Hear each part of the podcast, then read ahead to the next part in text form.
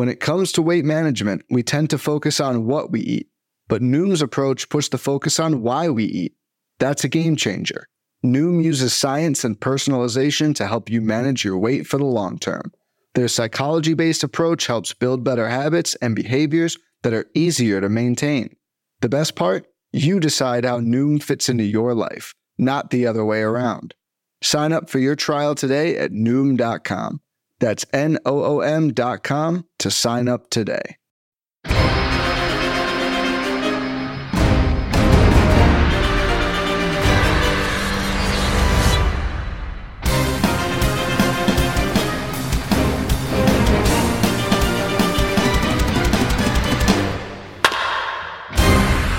Is up? Welcome to episode number 365 of On the Corner, the official PitcherList.com podcast. I'm your host, Alex Fast, joined as always by my brother in Hasidic beards, Nick Pollack. Nick, how you doing?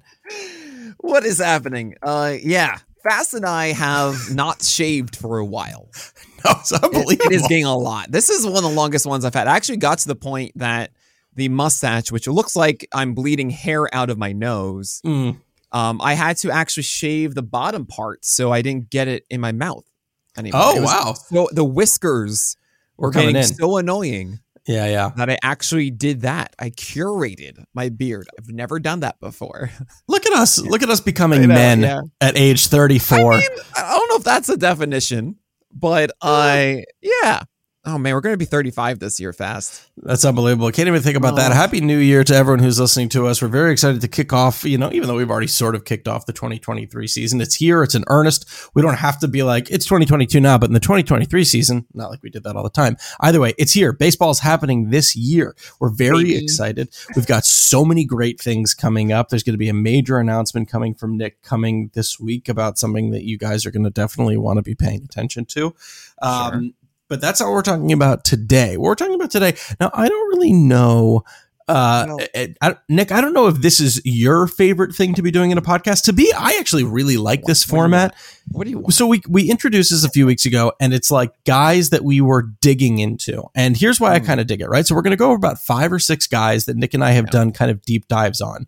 The the season is upon us, as we've said. In the next couple of months, you're going to hear dozens of very very good co- podcasts about top 100 pitcher breakdowns, and we're going to be doing some of them. Other people in the industry that we're friends with are going to be doing some of them. But when you go through them, you naturally can't dedicate more than like two or three minutes to any individual pitcher, right?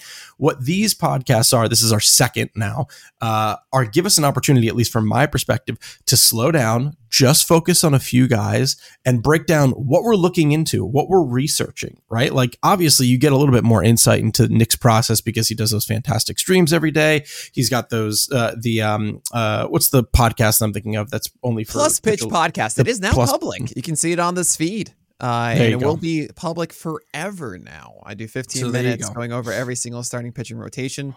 As I prepare for my top 200, I'm actually writing out all the blurbs now to make myself a little more sane that last month or last week of January and first week of February. So, yeah, Yeah. process. You can see the me decide and and figure things out and yell and scream, and it's gonna be great. So definitely So I- tune in to Twitch.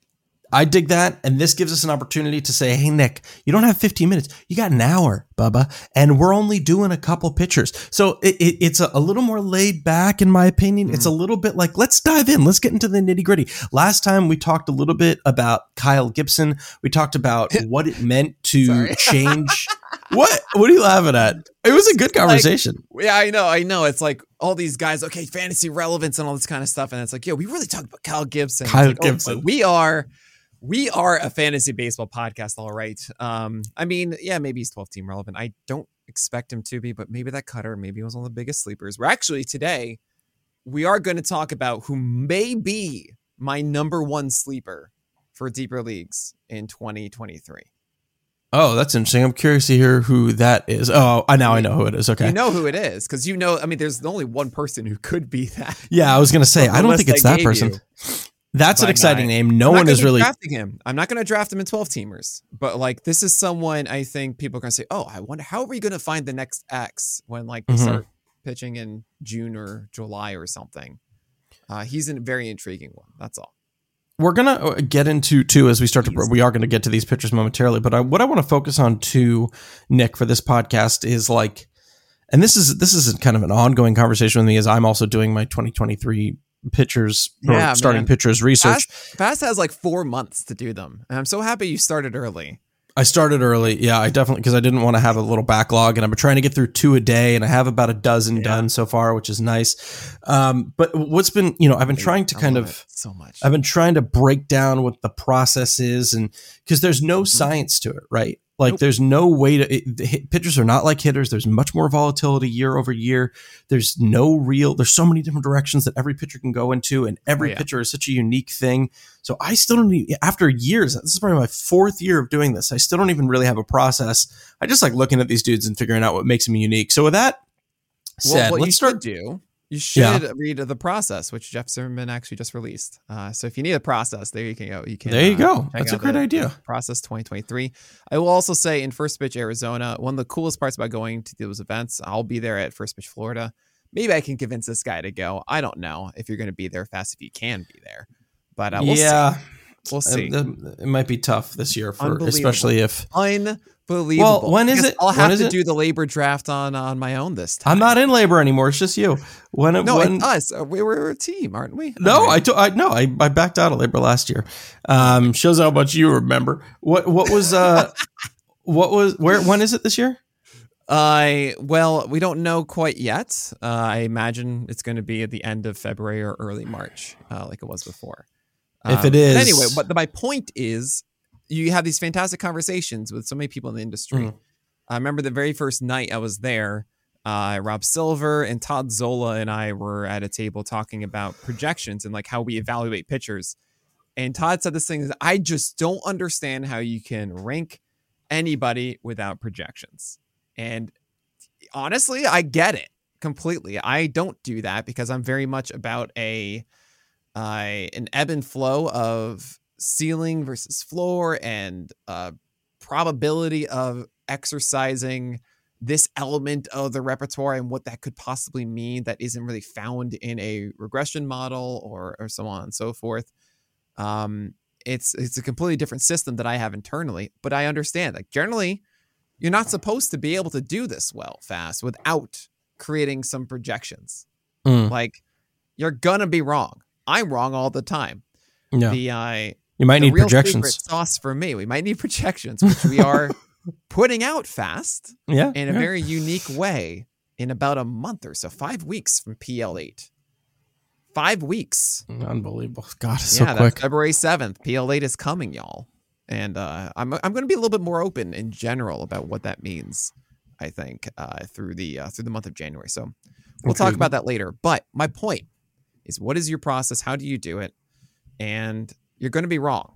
Just accept it. Yeah. You moved on, move on. But take some chances, make mistakes, get messy. Miss Frizzle method. If you really have a gut instinct in some pitch being really, really good, and that you can s- compare it to someone else who's done something similar, then that's generally the path. I think uh, to it. Uh, that's that's the best advice I can give you. So I'm gonna I'm gonna do this. I'm gonna start with a picture, and I'm gonna Mhm. pretend as if it's the beginning of how I would research this picture. Okay. Right? and I'm going to say what I would pull up, and I'll walk you through the research that I've done for it. So the first picture that we're actually going to talk about today is is is a is a a favorite of of Nick's. What what is so funny? You even turned off your mic. You got such a good chuckle out of I, this. I didn't. I just fast. I know this is going to sound so weird, and I'm so sorry, everybody. Listening. Let's hear it. When I hear the word "pull up" Uh huh. or the phrase "pull up," Okay. um, in my family, my dad was a musical music engineer, like a recording Mhm. engineer, and he Mhm. often he did hundreds of jingles for for companies. A lot of the times he was working at the studio, and they would have to come and do one. They did one for Huggies pull-ups? Loves oh, Huggies pull-ups. Yeah, Okay. Huggies pull-ups. Uh huh. And in my family, it's a joke saying, "Mommy, wow, I'm a I'm big a kid big now." kid now oh because Oh it's the God. pull-ups. And that is where my mind is right now as I do God, I haven't heard that jingle in forever. right. But I'm- that's just I'm- in my because my dad worked on that. So like we were there eager at the television for this commercial to go on because my dad, you know, put Yeah, this yeah. together. Like, look at this commercial. Mommy, wow. I'm a big kid now. I can't Yeah. believe I remember that. So Yeah. like that's like a So part of that's just like pull up. I'm just oh boy.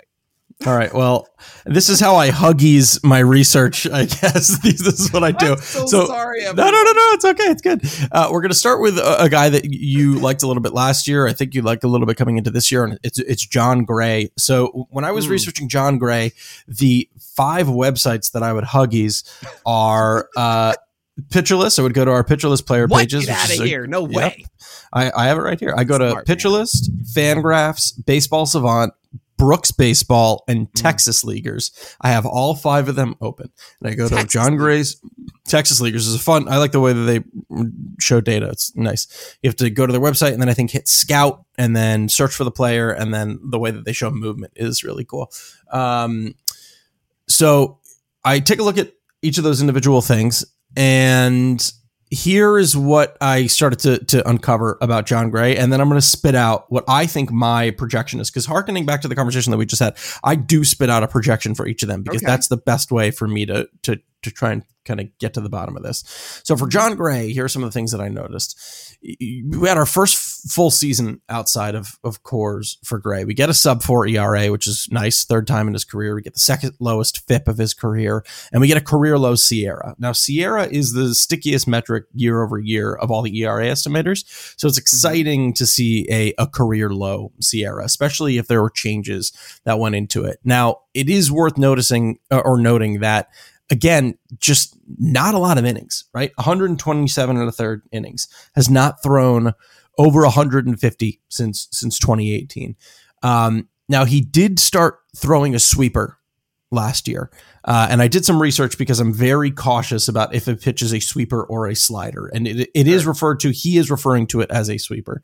Um, and it really seemed to positively impact the four seamer. 332 Woba, second lowest of his career on the pitch still kind of a below average swinging strike rate. Positive step from 2021 though, and the sweeper itself was pretty good too. Over 20% swinging strike rate for the first time in a couple of seasons on that breaking pitch. Started throwing it out of the zone a lot. The O swing jumped a lot too.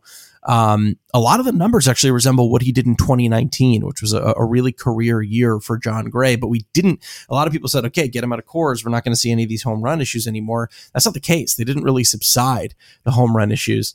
Um, I did find it interesting too that he took when you see a guy start to throw a sweeper, it's usually because they have a really spin efficient four seamer, um, and usually those things get tweaked together, and that happened with with Jon Gray. He started flattening that four seamer a lot. Um, here's the interesting thing about uh, about Jon Gray's sweeper. Okay, so the Woba and the X Woba and the Wobacon were all within like 10 points of one another last year. Mhm. Okay. Uh, on the sweeper. The pitch had a negative 12 run value last year, Right. which just means that it was really good in high leverage situations, right? That's the kind of thing about run value that I don't think we talk about enough is that nuance of like ru- run value cannot often be a good thing because it's using it when you're in situations where there are men on base, right? Um, he had a negative 12 run value last year. Remember the Woba, the X Woba, and the Wobacon, all very similar. He had a zero run value on it this year. Zero. Yeah. It was so bad with runners in scoring position, which I think is really, really fascinating. Uh, I don't know if that, I don't know how you interpret that. If that is guys waiting for that particular count and knowing that he's going to go to that slider, if it's just a bad luck thing, if it's just he doesn't have enough in his arsenal to be relying on in that particular moment. I mean, I think he he, he didn't up the sweeper percentage, but I mean, he, he's a he's a four seam sweeper guy. He he's not really going to the to the curveball or the changeup all that much. But when you hear that a guy regressed that much in run value on a pitch, despite the batted ball metrics largely being the same, what does that say to you? Does that say luck? What are your thoughts? Well, it's what it says to me is that overall, Jon Gray allowed 28 hits on his slider the entire year. Mm, and they just had to have all been in high leverage situations. Yeah, I'm not going to lean too much into this. I see that he allowed eight home runs in 745 thrown, a little bit more than he did in 2021, 900 plus thrown and seven home runs. Um, more fly balls on the slider uh, this past year for Jon Gray. I not really something that I expect him to hold a 50% fly ball rate, despite having a 66% low location, which is what you want to see. Generally, locations are very good on it. I think it's still an exceptional slider. 14% hard contact rate is phenomenal. Mm-hmm. Uh, as you mentioned, 21% swing strike rate on it is great. I think, honestly, yeah, it's more about luck and noise to me. Um, I think Jon Gray's slider is excellent and we should treat it as such. I also think about the full season of Jon Gray and the volatility of health and getting into any sort of rhythm. Mm. I was a major factor for him. I was just waiting and waiting for Jon Gray to just have a normal every five days. I was really in on Jon Gray entering the season. I didn't really get that for a while. And then finally he did, and he was just so dang good. He had this wonderful stretch um, where between the 12th of June to the end of the year, it last 81 innings was a 3.21 ERA, 103 WHIP, and a 27% K rate. And to many, to to really to me, like that's that's kind of him. Mm-hmm. Um, I think that he is very much capable of that. He also missed all of August for the most part. Jon Gray did, and really needed to, you know, really the end of the year. He had three starts, but he was ramping back up in the last two. He allowed nine earned runs. So I'm just looking forward to a healthy Jon Gray season. The good news is that you don't need to get Jon Gray as your SP3. Mm. You honestly don't really need to get him as an SP4.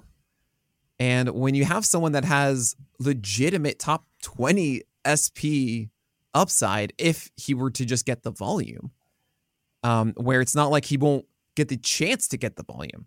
If Jon Gray does not go on the IL, he will go 180 innings. I think that's a pretty, you know, standard affair. Maybe 170 if you want to push back on him having a six IPS or so. That's mm-hmm. fine. But my point is, the only thing holding him back is just being on the field at this point. And I'm just, oof, I'm in. I'm so in on that um, as my SP5. I haven't actually written about Jon Gray yet because it's the Texas Rangers. I emphasize the T because that's late. Mm-hmm. I just got past the Pittsburgh Pirates today. So I go alphabetically. I but yeah, I'm in. I, I, mean, I think the the slider is good. The the fastball velocity being at 96 as opposed to 95 and underneath that is great. That's a full tick above where he stood in 2021 and even in 2021. Jon Gray increases fastball velocity uh, around June, July, and we were talking about him doing it at the exact right time to be dealt by the Rockies, and then he got hurt, and then that was it.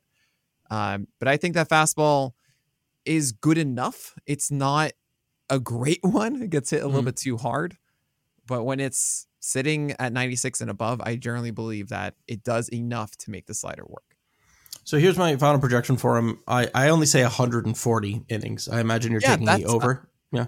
I don't know. I mean, uh, my point is, um, if he if he's over, then he shouldn't be drafted as SP four five. He should be more as a four. Hmm. Um, I guess what I'm getting at is that innings projection is based on health completely, and totally. not the Rangers toying with him. Yep. Right. Yeah. And that's the, a good thing. That's a much better version of the lower inning projection. Yeah. Yeah. Yeah. Um, so yeah, I have 140 innings, I have seven wins. I mean, who cares? You never know yeah. wins. So just have to list it for yeah, maybe the Rangers are better. No, they're not really though. Their offense isn't that good. Yeah, it's just well, yeah, they still have. You know, I don't know. Uh, Garcia, and that's it. I still think they're going to finish third in the division, even with that rotation. Um, mm. Now you probably th- take the under. I have him at a 390 ERA next year. Yeah, I'm taking him under that. It's 396 this past year. Um, mm-hmm. As you mentioned, the home runs were a little bit higher than we want to see. Um, but yeah, I think I think Jon Gray's a little bit better than that 396 ERA. Okay, um, so you take the under I mean, there. For, I put him projection wise, it's about right because he can go south, it can go north. You know. Um, yeah. yeah, I'm taking the under. Uh, I put him at a 115 WHIP. Sure, that works for me. Yeah. And then I said the K rate probably going to remain about the same at about 25%. Yeah. Yeah, that's cool yeah. with me. Yeah, so I okay. mean that that's kind of my my point is 390 rate I think that's a good standard projection for him. Uh if it's better than that, right? Which is pretty golden. easy. Honestly, when we say these things like the difference between like a 3.7 and a 3.9 or so it's just so small. Yeah. Um so let's just say it goes like three seven with a one fifteen whip. You're saying and twenty five percent K rate across 140, 150 innings. That's that's helpful for you. You know, uh, that's a productive guy where that you're starting every single time that he pitches, right? Mm-hmm. Uh, and I also am expressing that there is an uh, a problem or there's a probability of an outcome that is much better than that too. Yeah. Um, I am. I mean, I will. I do want to be honest here. The the fastball. I wish it were a little better. Mm. Right. It's hovering around a thirty percent hard contact rate, and I want it to be. I mean, that's like the lowest I think it's ever been. Is what it was in 2022 for Jon Gray's fastball. I want it to be just a little bit better. Like an 8.5% swing strike rate isn't good. His locations aren't great. When you see above a 30% uh, YM lock, it's like, oh, YM lock being vertical middle in between high lock and low lock, right? Um, that location lock, not Mhm. good. You don't want to be belt high. You want to be above Yeah. it or below it. And he just can't do it. But having an 8.5% swing strike rate with that poor location makes me wonder can he get to 10% swing strike Yeah. rate if he changes that, right? So there's still more potential, I think, um, there for Jon Gray, and hopefully he can reach it. All right, we have another guy we're going to get to. Before we do, we're going to take a quick break. Fads come and go, and nowhere more than in the world of weight loss. That's why Noom has created weight management programs that are made to last. Noom uses science and personalization so you can manage your weight for the long term. Their psychology based approach helps you build better habits and behaviors that are easier to maintain. And they help you understand the science behind your eating choices and why you have those cravings. Noom's personalized courses are easy to follow and will help grow your confidence with tools you can put into practice on day one. The best part? You decide how Noom fits into your life, not the other way around. And based on a sample of 4,272 Noomers, 98% say Noom helps change their habits and behaviors for good. So stop chasing health trends and join the millions who have lost weight with Noom. Sign up for your trial today at Noom.com. That's N-O-O-M dot com to sign up for your trial today. I- I gotta say fast. Um, I told you beforehand, hey, around 20 minutes we should do it. And pretty much at 2004 is right when I brought down my cadence, and you were like, "We got a big one, boys." Jump, jump in, baby. jump in. Jump on in. The water's fine. this victory today for getting the ad break. All right, Okay. you got it. I'm proud of you. You've come so far. Much like Michigan, uh, we're back and Nick's a loser. Uh, What? no. Fastball oh, oh, no. No.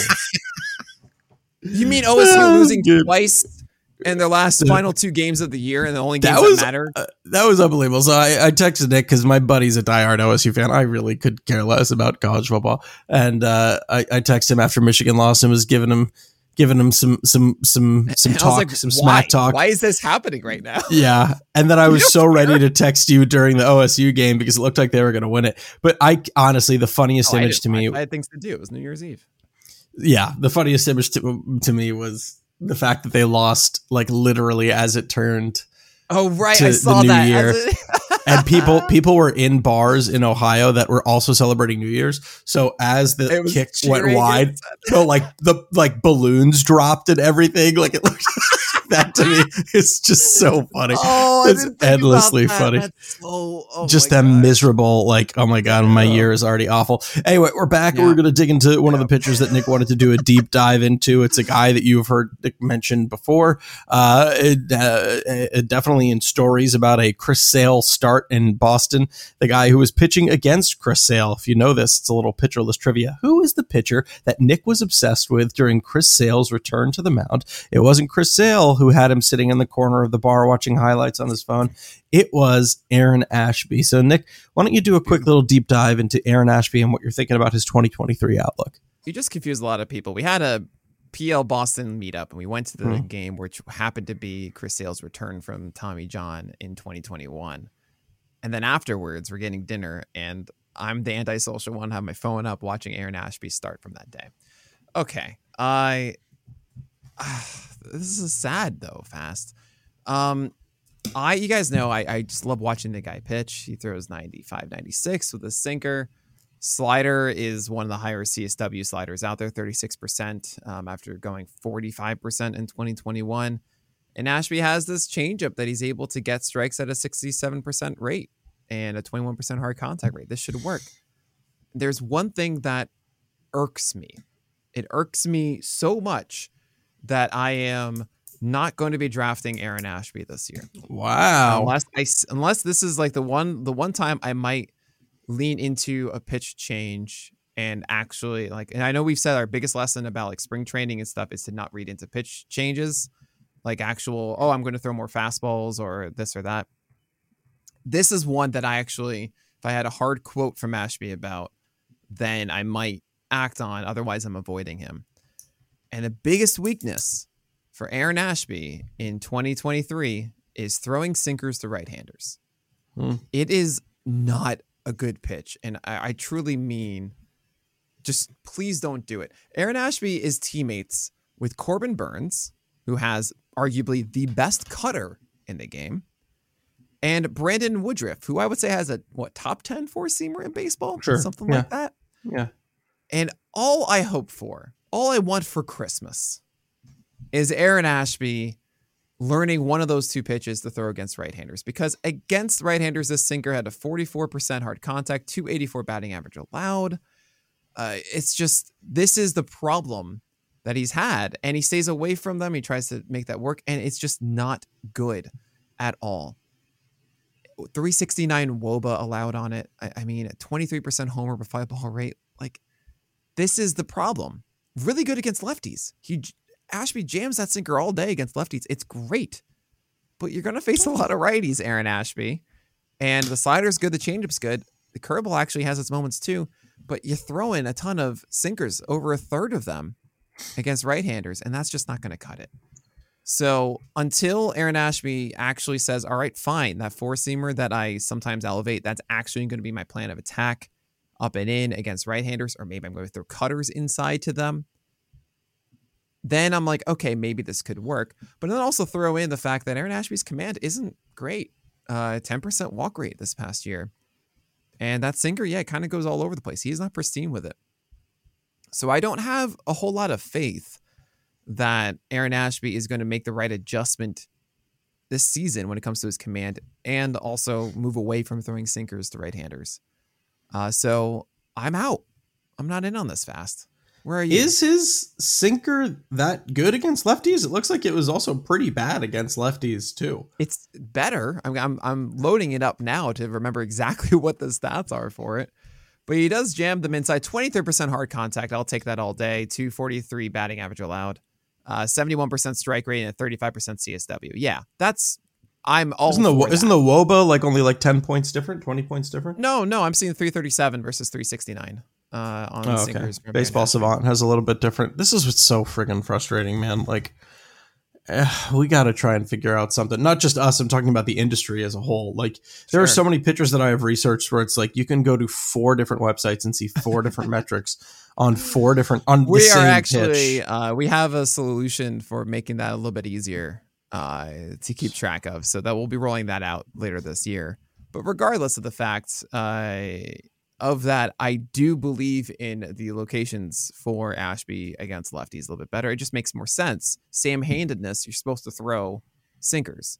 Um, so that that makes sense. That's fine. I have no problem with that. But opposite handedness you, you really honestly you can't succeed much with it unless you're doing front hip stuff and like with the precision of Kyle Hendricks or Aaron Nola, and that's not what Aaron Ashby is doing. He's still Mhm. staying arm side away from them, and it just doesn't work. Uh, there, it looks good, but it doesn't work. if if I'm gonna take Ashby, I mean, I, I agree with what you're saying. Last year was a major disappointment, but I also know that last year was like fully mired by injury and then back and forth between relief and right? They would go like for- every other week. He'd start a relief or relief. there was it's- yeah. no Alex Lee Fast no is the right, yeah. Yeah, there was no consistency whatsoever for him. With that said, you're right. I don't know if Aaron Ashby is a guy considering the control issues that he seemed to continue to have and the step back that he Mm-hmm. took last year. I don't know if he was a guy that I would be like last year. He was a guy that I would reach for because I thought that there was a lot of potential. I wouldn't mind Mm-hmm. taking him a round or two early because of what I thought the potential would be. This year, he's a guy that it's like at the back end of a 12 team. If I'm not in, uh, in love with who the starting pitchers are, and he's won the job out of camp, then I'm like, Yeah, okay. Let's see who the other upside guys are, but Aaron Ashby is in that other upside conversation. I agree with you too, where it's like, I wonder if he's going to. You remember how all of a sudden at the end of camp two years ago, Freddy Peralta was just like on the scene, and we had to kind of make that decision whether we needed to buy in it or not. Uh, and then for those who bought in, they got an unbelievable season. I believe it was Sure. two years ago. Yeah. Um, I wonder if that same thing with Ashby is going to happen. I, I feel it's so funny because I feel like literally every year, um, the Brewers have done this in the offseason. They've t- like I remember when Corbin Burnes was not good, and then they were like, "Oh my god, he's the best pitcher in baseball," and then they did it with Freddy Peralta, and then so like I I'll give them well, okay. So, so entering last year, who was that? Is Eric Lauer? Because honestly, it was like five starts that were amazing from him, and then it was bad after. Last year it might have been Ashby, and then the injuries happened.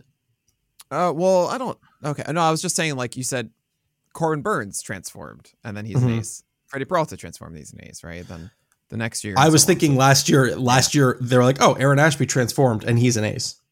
Gotcha. Yeah, yeah, yeah. That this is the problem is I think the sinker's bad against right-handers, and that's just gonna mess them up. Uh, and and there, what you're saying too about the feel of almost FOMO of like you place your bets and you have to hold on to it. Like you don't get another chance to come back on it. I understand that completely, and I'm going to tell you right now that my methodology, uh, my strategy for doing this is that I yes I am going to miss some things. Yeah, I mean, I, I that that is going to happen. I am not telling you that not, but when in terms of probabilities and how you can set yourself up for the highest chance of finding things and getting stuff, I am going to stick to this where like you can take your chance on that guy, or you can actually work around the guys that aren't taken in your draft instead. Uh, and giving yourself a better foundation where if you do put all your chips on Ashby, that all right, you have a backup plan that works. yeah, yeah, yeah. He's interesting. He's interesting. I don't really know. How, I, I got to dig more. I, he isn't one of the guys I've deep dived on, but like, Unbelievable. You're supposed to have it done by now, fast. It's yeah, all it's funny. It's funny. I don't know. There's just so much injury mired in there. Um, Uh, oh man, that's say. that's the toughest part about the projections. I say it every time. Like I feel like you have your bingo card. I say this once a podcast. Man, I hate predicting innings. And I, I even put out a, a thing. I was at a uh, a good friend of mine was in town. We were, uh, you know, it was like eleven o'clock or something like that. And I decided to tweet out like I had an idea with him. Like, what if I just made a top 100 that literally had everybody set for 180 innings? Hmm. And that would just be a way to express like this is what ability is, and this is how we actually think of them on a per inning basis. And then grasping, all right, this is why this guy's higher than the other one because I'm expecting more innings or fewer innings or whatever. And that might showcase some biases that we have. Like then we could say, like, oh, I'm expecting 160 versus 170. Is that really that much of a deal breaker considering I Hmm. think he's that much better than him? Uh, I might do that as a live stream some random January day, uh, and join me if we are going to do that. That should be a That is a ride. that is a fun idea. It is a fun idea because it's also like if if it is so volatile year over year, why are you trusting me to make that decision? You know what I mean? Like I like you can have an innings projection, I can have an innings projection. We're both wrong. I'll guarantee you that. um, so let like it's almost like take it out of the equation, give everyone 180, and then let people decide for themselves what their opinion is now, on the innings. there is something to be said about like, okay, we expect Sandy Alcantara to have more innings than Tyler Glasnow, yeah, of course. right? And then there are those are like reasons for it. I, you know, there are certain guys that aren't efficient per inning. Um, that is still going to be factors. The teams that they play on, some are going to say, you know, I'm on the Guardians and I can go as long as I want, or other ones that are on the Rays are saying, okay, cool, you're at 80 pitches, you're done. Yeah. So we'll see. Uh, you know, there are, are those weights that we do apply to it, and it's not illogical how we assign it. Sure. Yeah. It- There are some times when we say, "Oh, he's never done this amount of inning." You know, I, I look back at Alek Manoah, who hadn't gone over 130 yet, and what did he do? He went over 190 um, Yeah. last year. And those that stayed away, expecting 160 or something, well, that bias getting removed, they probably would have gone more aggressively on Manoah. Uh, vice versa, you think that some guys are immune from injury or so, and then like Brandon Woodruff goes 124 innings or so, right? yeah. It's God, was it just 124? I think it was 124 last year. Wow. Maybe no, Oh maybe God. more than that. Maybe 150. I'm thinking about 124 when he returned Oh, okay. from from the uh Raynaud's. Where he couldn't feel his hands. Yeah, and it's pronounced Raynaud's, which surprises me, but it is. Mhm. And uh, he was so good, by the way. Like Woodruff When he is came back. amazing, so Yeah. good. Yeah. We're not valuing that enough. Yeah. He's still Brandon Woodruff. I love him. I'm no, that is important to think. I was just Oh thinking about when I analyze him. You're right. You have to break down those two seasons. Um, all right, let's let's move on to uh, another one. This is uh, another guy that I did a deep dive on a couple of days ago, or actually maybe even yesterday. Actually, maybe even at like 1 a.m. when I couldn't sleep. Um, he's a pitcher who I've seen on repeated dark horse Cy Young lists, which I think is interesting. Oh, I he agree with to, that. there's there's almost there's always like the one over the year who's like okay and then there's so much helium that people just end up missing out on him and that person is is cristian javier um, so one of the biggest issues that we saw with him in his uh, uh, 101 and one third sample size innings in, in 2020 um, in 2021, excuse me, was the was the walk rate, right? That was the the big concern about 13% walk Mhm. rate. Wasn't able to find the zone effectively. Now, how you determine if that has changed is tricky, right? Like, what's interesting is he actually found the zone better with all of his pitches. His zone rates jumped on the four seamer, on the slider, and the curve. Yep. Uh, what's funny though is the the called strike rates didn't change at all. Like they didn't change at all. So Sure. to, before I continue to break it down, does that how do you uh, you know I, I want to get back to the other analysis I did on him, but it's a good kind of talking point. How do you judge if a guy found the zone better? Because if he got fewer called strikes, does it just mean he's relying more on contact? Like, are you just looking at zone rate? What are you looking at?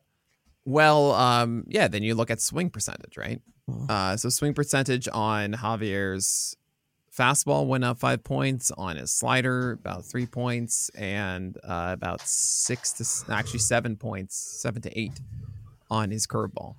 Um, what I see is if the guy allows a lot of uh, or minimal hard contact, he, heck yeah, swing. That's Yeah. great. We want that, right? And that's what Javier does. Across his four seamer slider and curveball, the highest hard contact rate is 22.7%. This is why Cristian Javier's 19% hard contact rate is fourth best among all starting pitchers. Yeah. Insane. So I try. I wanted to dig into that a little bit too, because this could very well be where I go wrong with with my analysis. Is sometimes I can get too into the nitty gritty, but it's also what I love most about pitching. Um, to, to before I get to that, to harken back to the conversation that we just had, the, the important thing, and this is something that you bring up a lot, is he he could throw that breaker for strikes more. Now he could throw that slider in the zone more. Now that's kind of one of the Mhm. ways I always thought about it. To go from about a thirty seven percent to a forty four percent zone rate for a slider, just to me says, okay, maybe I don't have my four seamer right now. I can throw this secondary pitch for strikes, and that's that's a dangerous weapon to have for him. But to get into what I was just alluding to, the the, the four seamer he really dug into the arm side approach in 2022, something that you guys would be able to see if you go to the Pitcher List player pages and go to the individual pitch and look at approach. Look at you. Um, You've come so he- far. Uh, now, the arm side or high location? I believe arm side, if you go to look at his uh, Four seamer? just his four seamer. His four seamer, a location that is arm side location, went down from 42.5% to 38%. 42. Oh, so maybe I, I was looking. went from 60 to 65%. I see what I did. I mixed up the. Uh, I was looking at 2021 and 2022 and swapping them. Um, okay, so good. Uh, he really get away from the arm side approach in 2022. Now, aside from the approach there, he he's got a very very flat four seamer by vertical approach angle. He's really really good at keeping it Oh, super yeah. flat. So good. Um, super spin efficient. Nothing really remarkable about it. The extension or the release point. Really, really good um, at at putting away dudes with his uh, with his four seamer. Um, and really very good at limiting hard contact, as you said. What was the hard contact on the four seamer last year? 22.7%. Oh, that was the one that was okay. Twenty That two was point 31% is the league average for his four seamer. Yeah, if you go back to Jon Gray, that's kind of what his is. Yeah. And that is the highest of a slider, curveball, and, and four seamer. So the the slider to that's also uh um I tweeted it this morning because again it was very late at night and I was looking at his his is also a sweeper. There's actually a um a driveline blog post about it a year or two ago saying that he added he added some velocity to his slider in 2021 and it got away from its kind of sweeper qualities. He dropped the velocity a bit but picked up a lot of horizontal Yeah, movement. We're talking about 15 inches of yeah inches. I'm seeing 5.4 to 8 on it this year, Five- which is huge. 5.4 inches of horizontal movement. Yeah, from two, 2021 to 2022, then it goes to eight.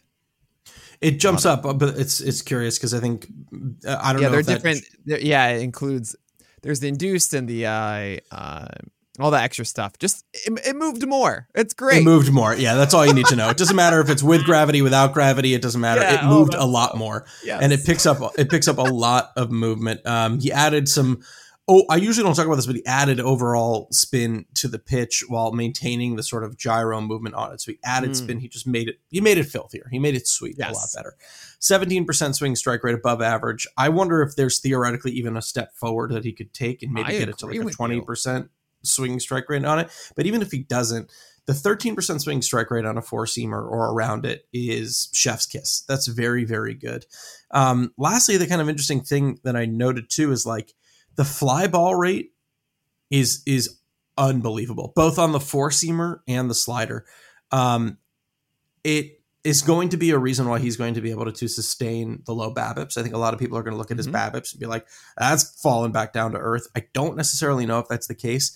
I'm not smart enough, and I tried to be, but I'm not, to know what it was that made his slider induce so many fly balls. Maybe it's just the natural sweep to it, but it was the fourth highest fly ball rate in baseball on his slider. It, it so was what high. I would suggest is sweepers. I would imagine are more about fly balls than ground balls because instead of focusing the movement down, which would mean that you're missing under the bat, Mm, uh, you're trying to miss more away from it, right? With Mhm. a sweeper. So that would mean that you're not missing underneath it as much, which means you get more lift on it. Uh, that that's my first thought uh, when it comes to why it would be such a high fly ball rate. Also, low location is not super high. The league average for a slider is 63%, and low location for Cristian Javier slider is just 50%. mm. Uh, a lot more high location. 16% is league average. His is 29%. wow. So For I would imagine being both a sweeper and that location is why you're uh, getting that high fly ball rate. That's interesting. It's something that I think he can sustain too. It's also like I think the thing that probably gets people so excited too is, you know, we talk about the Rays kind of babying guys along. We talk about the Dodgers. Remember all those conversations about is this going to be the year that Julio Urias is finally set free? You could say that probably about Cristian Javier, right? Oh, yeah. Two years ago, really coming out in relief. Last year, definitely leaning more towards starting, but like I remember when Verlander went down, they were like, I guess we'll lean on Javier and Hunter Brown a little bit more. It wasn't like Javier's a part of it. And then I remember you very distinctly as the playoffs came around being like, get Cristian Javier in that rotation. And now that should happen. Verlander's gone. There's no reason he shouldn't start in the rotation. So now we're talking about what? Maybe barring health, 170 innings at Yeah, I don't see least for for Cristian Javier with a 30% K rate and a low 3 ERA. Like that's wow, that's that's very good. The uh, one element I do want to mention is you're going to see a 4.9 innings per game for Cristian Javier last year. He was used uh, as a reliever to start a little bit. He had four of his first six games of the year were out of the pen. And they were a little careful with him, but not so much. I mean, a lot of games at 90 plus pitches. I I do wonder if he's slightly too inefficient to actually go the 180, 190, um, Mhm. 9% walk rate in there and he just needs to. Oh man, he's so close to. Uh, it's a sixty-eight percent strike rate on his four seamer. Look, he's Spencer Strider. Like I don't really see a difference, honestly. Well, the, velocity. four- I know, but when it comes to actual results of these pitches, uh, sixty-eight percent strike rate, higher swinging strike rate on Javier's four seamer than Strider's. Uh, hard contact mitigator, the whole thing, and also the secondary pitch, the slider. similar strike rate, 62%, I think for both of them. Um, similar swing strike rates, hard contact mitigation. Like it's it's so similar between the two of them. And there is something to be said about uh you know one of the things we hear a lot what is the number one predictor of injury outside of previous injury for pitchers? Velocity. velocity right? And i generally kind of brush it aside. I just kind of say like everybody gets injured don't really worry too much about it. I can't help but wonder strider throwing like 99 regularly and then you see cristian javier sitting 93.8 and getting the same results is there something to be said about Cristian Javier being a healthier play than Spencer Strider for the As year of- ahead? As of right now, I have Cristian Javier and Spencer Strider back to back, and I have Javier ahead of Strider. right? Is that such a bold thing to do? Is to have Cristian Javier ranked above Spencer Strider? No, I, I'm, I, I think very so. tempted to do it. Um, it, it, I will, you know, I will mention the walk rates feel a little bit better in Strider's favor, uh, which might make him overall a little bit more dominant and the whip sustainable at 0.95 or sustainable to be lower for Strider. A 5.4 hit per nine also for Cristian Javier is so crazy. Uh, that I think the average is eight, 8.7 was the hit per nine. And this was 5.4. I, I mean, that's probably going to be closer to six, like six I- I- and 6.5. Even that's like elite. I don't think it's crazy at all. And I think we saw hints of Spencer Strider's injury at the end of last year. And we saw, uh, uh, honestly, probably a rushed return. And we saw a very quick velocity to diminish. And we saw what happened when that velocity did diminish. That's a Yeah. one start sample. So it's unfair. But the injury did rear its head. Whereas Cristian Javier, I it's impossible to find why guys hit the IL. I don't really think he hit the IL last year because I think he was kind of back and forth and then in relief. Um, and then was like skipped in the rotation a few times. I like did some deep dives to see if I could find an injury. I don't think there was a major one, um, like there was for Strider. So I, Right. yeah, I'm, I'm, I don't think it's crazy to put. I'll put it this way. I, I know you originally ranked Strider about ten spots ahead of Javier. I imagine that is going to be shrinking. Oh, I've I've already expressed that Cristian Javier is going to be my top twenty. Um, All right. And I saw him go at the mock, mock draft around round seven or round eight, and I just made a note like every single round seven, I'm drafting Cristian Javier.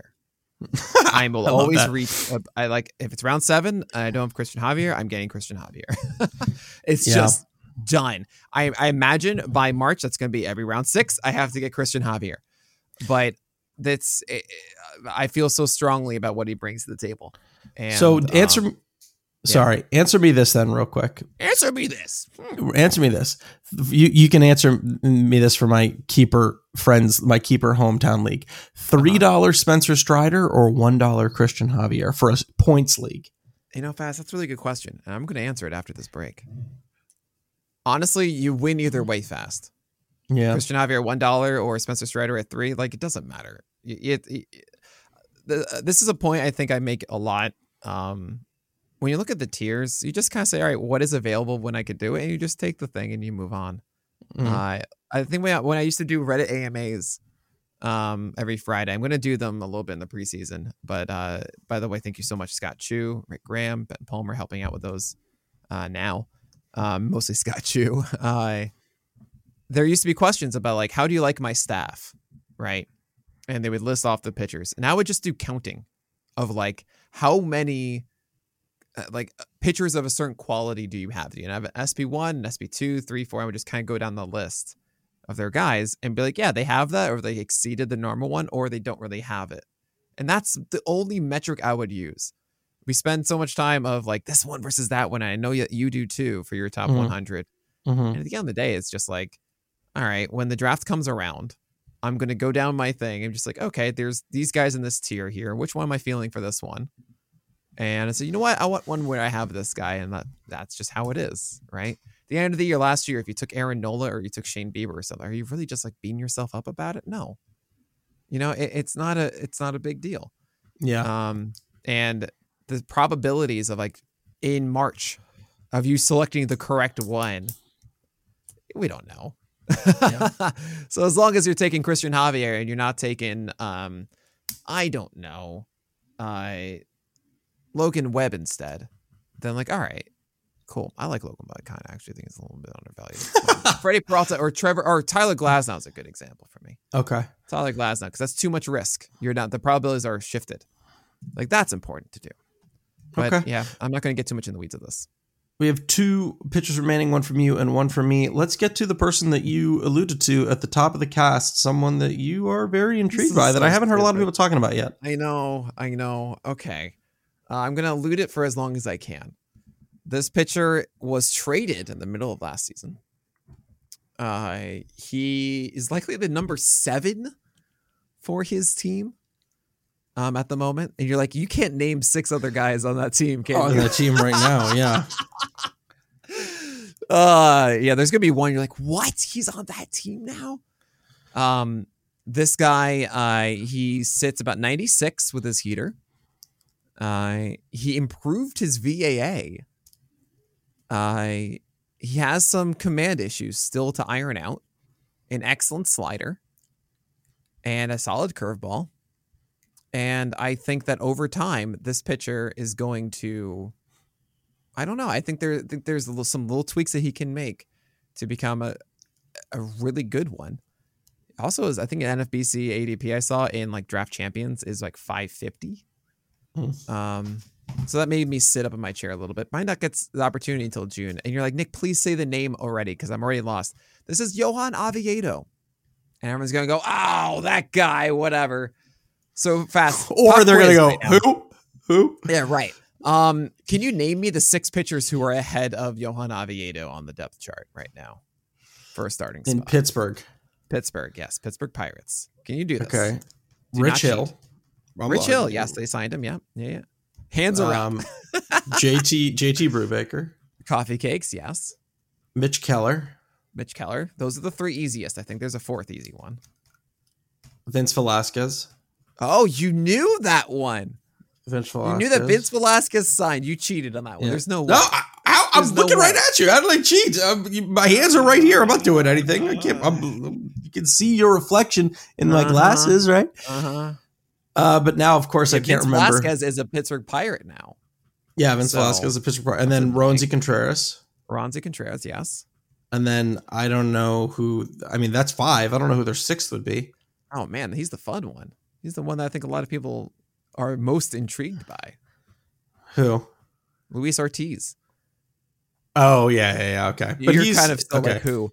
Um, no, no, no. He's their he's their he's their stud uh, um, uh, uh, minor Well, leaguer, but he's not even in the rotation. Well, that's not. He's the number six, and then he- Johan, he- I think, is the seven. Is he even on their forty man right now?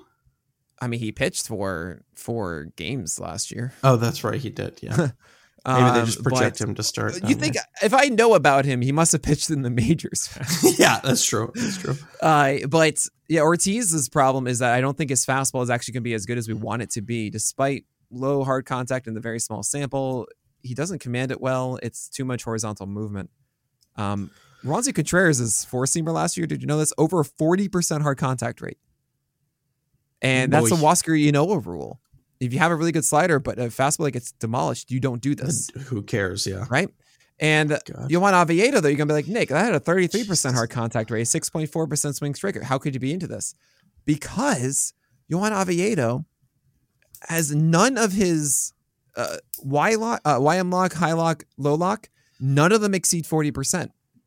The guy didn't have it figured out yet of like what his approach is. And I think he has a flat angle. It was a sub five uh, VAA Mhm. um, 4.9. And I think that if he actually shifts it up, there could be a magnificent shift in his performance on that four seamer. Extension is 7.1. Like it is legit extension. Yeah. And the slider, he throws strikes with it. 70% strike rate last year for Johan Oviedo. 73% on a slider. 18% swing strike rate, 70% call strike rate. That's a 36% or a 36.5 uh, percent CSW. 21% hard contact allowed. Wait a second. 43% O swing, 50% zone rate. It's a money pitch fast. Oh God. 41% usage. And the curveball, 57% strike rate, uh, 21% called strike. Like that is your show me, get me in the zone uh, curveball that we often see. It's it's intriguing to me. And that four seamer comes in at 96. increased it actually as the year went on. There's there's something to this. It's about is Oviedo going to tweak the four seamer enough?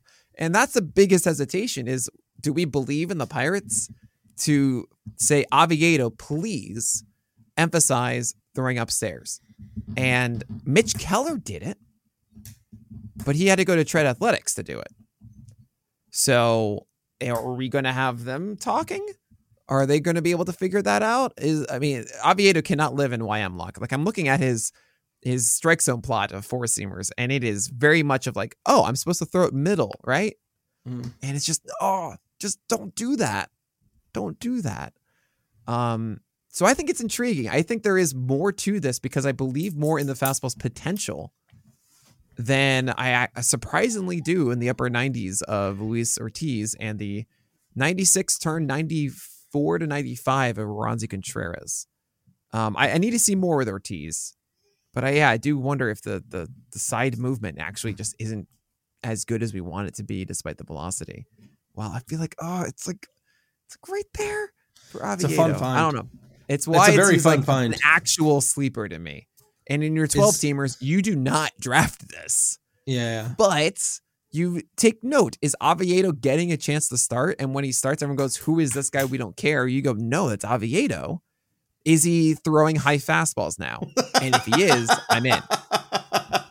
Right? That's it. What do you got? Why are you laughing so much?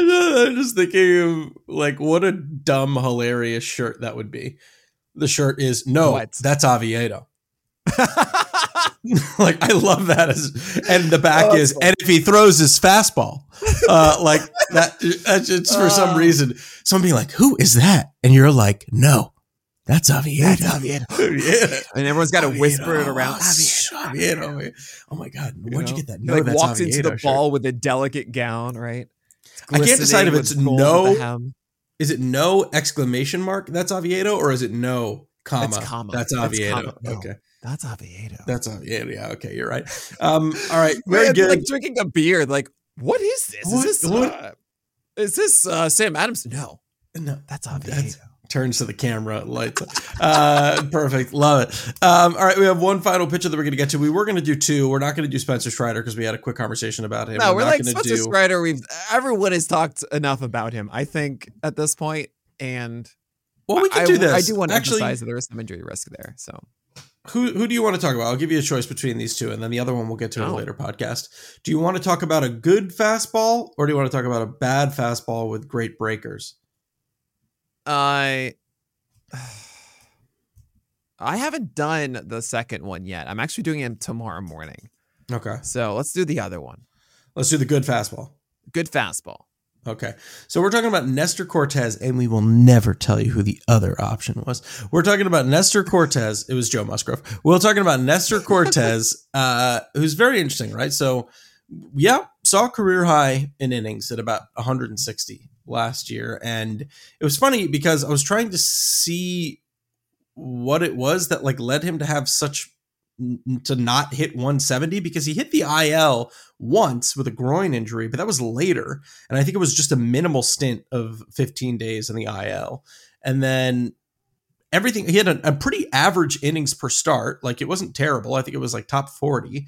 Um, so I don't know why he unless there was some injury that I'm totally forgetting, or maybe he was skipped or whatever. I don't know why he only hit 160. Um, there were uh, only four starts in April, but the season started later. Yeah, I, I don't know what it is. I I mean, he did have that groin injury. Yeah, he only missed a minimal amount. Um, yeah, I mean, it was 5.6 innings per start, 28 of them. Uh, if you go th- five innings per start for 30 games, it's 150. Uh, yeah, no, I don't know. That's interesting. It's weird. I felt like they, that he could he could he, all. It's all the more reason to think he could theoretically exceed that next year. So right. Uh, the other thing that's kind of interesting, as is true with a lot of Yankees, we, we saw a, a, big increase in the cutter usage. Um, went from about 24 to 30 percent, and that came at the expense of the changeup. He dropped the usage there. Often, what happened, I think this happened with Walker Buehler, although it could have theoretically been the injury that led to Tommy John. I think it happened a little bit with Jameson Taillon. We saw um, a decline in fastball effectiveness among starters who focused on the cutter a little bit more. And by God, that did not happen with Nestor Cortes at all. One of the No, best, not. if not the best, four seamer in baseball last year. Near 200 WOBA, near 200 x WOBA at 239. Uh, about a 24% hard contact rate, uh, which is about 6% below league average. 42% under percentage, which means that guys just could not stop getting under that four seamer. Um, he also made it a little bit flatter than usual. Obviously, the, the pitch development team with Matt Blake over in New York is, is fantastic. It got a career best 13 inches of drop, which is five inches less than what he threw in 2020. So it was far flatter than what we saw in 2020. Now, you brought this up a little bit earlier, and while the YM lock on pitcher list um, shows it slightly above average, I looked at the the middle middle four seamers, the the um, the four seamers over the heart of the plate, um, and how he did right, how he did in areas where he just went over the heart of the plate, and he did marvelous, top ten in baseball. Um, third best WOBA on middle middle four seamers, and he did it over thirty percent. Over thirty percent of his four seamers were middle middle, which is relatively high, but he did not get punished for them at all um, which speaks to the deception that he has, right? I mean, you talked a little bit when we were talking about him about that kind of the um, arm angle that he releases that four seamer from, and the combination of releasing it from that angle and getting the amount of rise that he does on that pitch. The cutter also didn't really lose anything in terms of performance. It, it, it gets a lot more horizontal movement than average. He put up really good wobas and x wobas on that. He increased the swinging strike rate a full tick. Um, I don't really care that the K percent dropped overall because I think it's just the the amount of innings that he saw increased and him just kind of catching up with the swing strike rate. People could look at that 232 BABIP and yeah, that's probably not going to be sustained overall. Um, but again, he got so much poor contact on both that fastball and that cutter. So many infield fly balls on both of those pitches. I do wonder uh, if the change in cutter usage uh, and tinkering that he did with the slider maybe caused the swinging strike rate to drop a little bit. But I, I don't know. I'm, I'm, I, you know, I used to kind of think, you know, maybe just because of how he was portrayed in the media that like, oh, he's just kind of kitschy and fun, and I don't know if this is sustainable. I don't know, man. Uh, while I, I don't know if we're going to see another 10% home run to fly ball ratio, but even if he keeps it relatively close to 10%, I still think you're talking a low three ERA pitcher with a good whip and a probably good amount of innings. What was my final projection for him? And then I can toss it over to you for your thoughts. My final projection for Cortes was 165 innings, 10 wins, whatever, 305 ERA, 105 whip with about a 26% K rate, which ends about being 165 Ks. Not bad. Really not bad. What do you What was the think whip about there? Mr. Cortes? The whip was 105. Man, so you're saying 305, 105? 305, Wow. 105. Yeah. That is that is an aggressive projection. Generally, projections are going to be more conservative than that. Um, man, I mean, I love Nestor Cortes. I think he's getting undervalued a little bit. I find myself comfortably getting him in the eighth, ninth round or so, and I'm like, yeah, I'll do that all day because I do believe in that four seamer.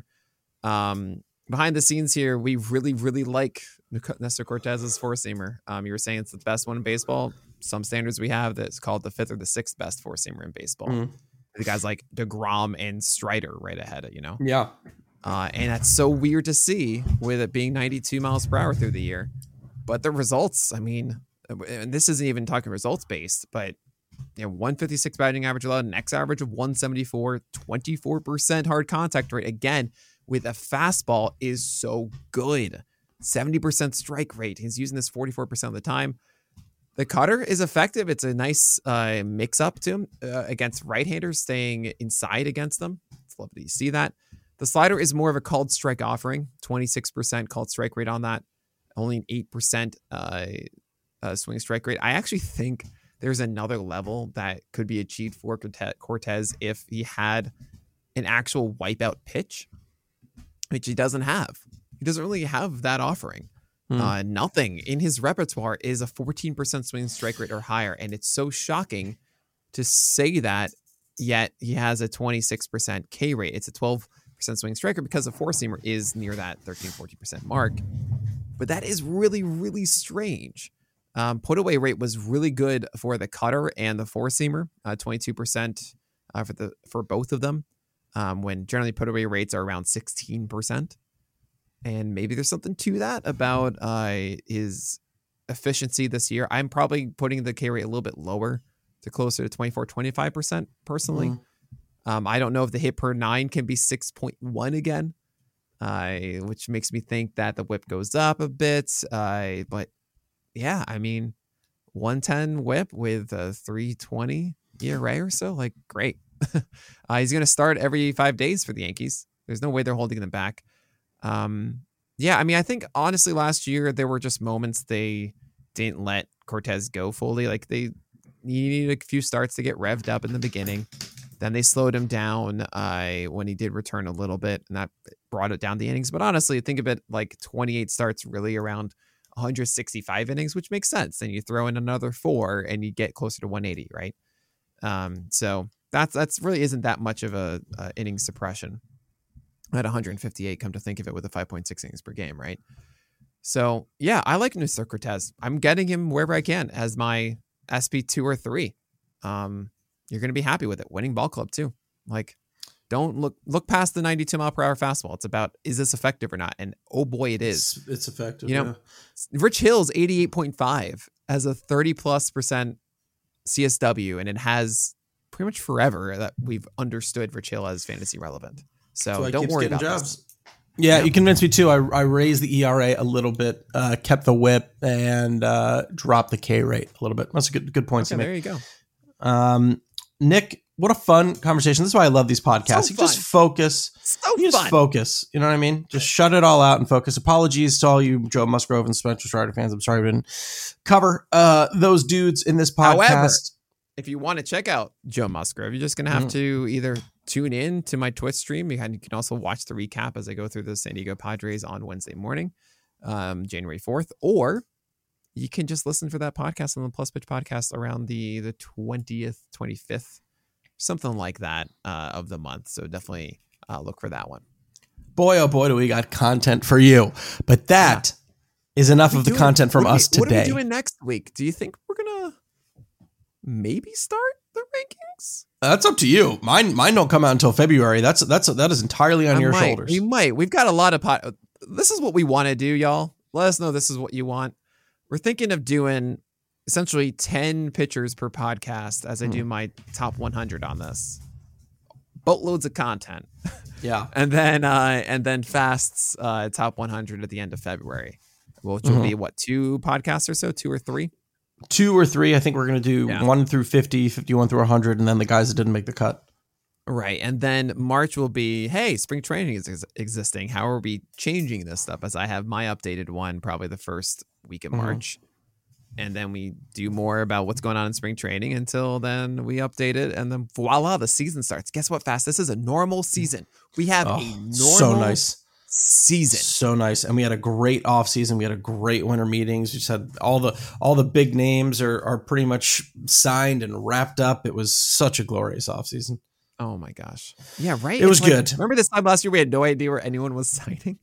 Oh God, yeah. For the past like five years, I, I feel like it started with the Oh, Harper man. deal. It took Harper forever to sign, and Oh, since then, it's just been like yeah, it is really oh. nice. It's like January and they're the whole Correa thing, fine, but yeah. But I was- I was good. Give me give me one agents. piece.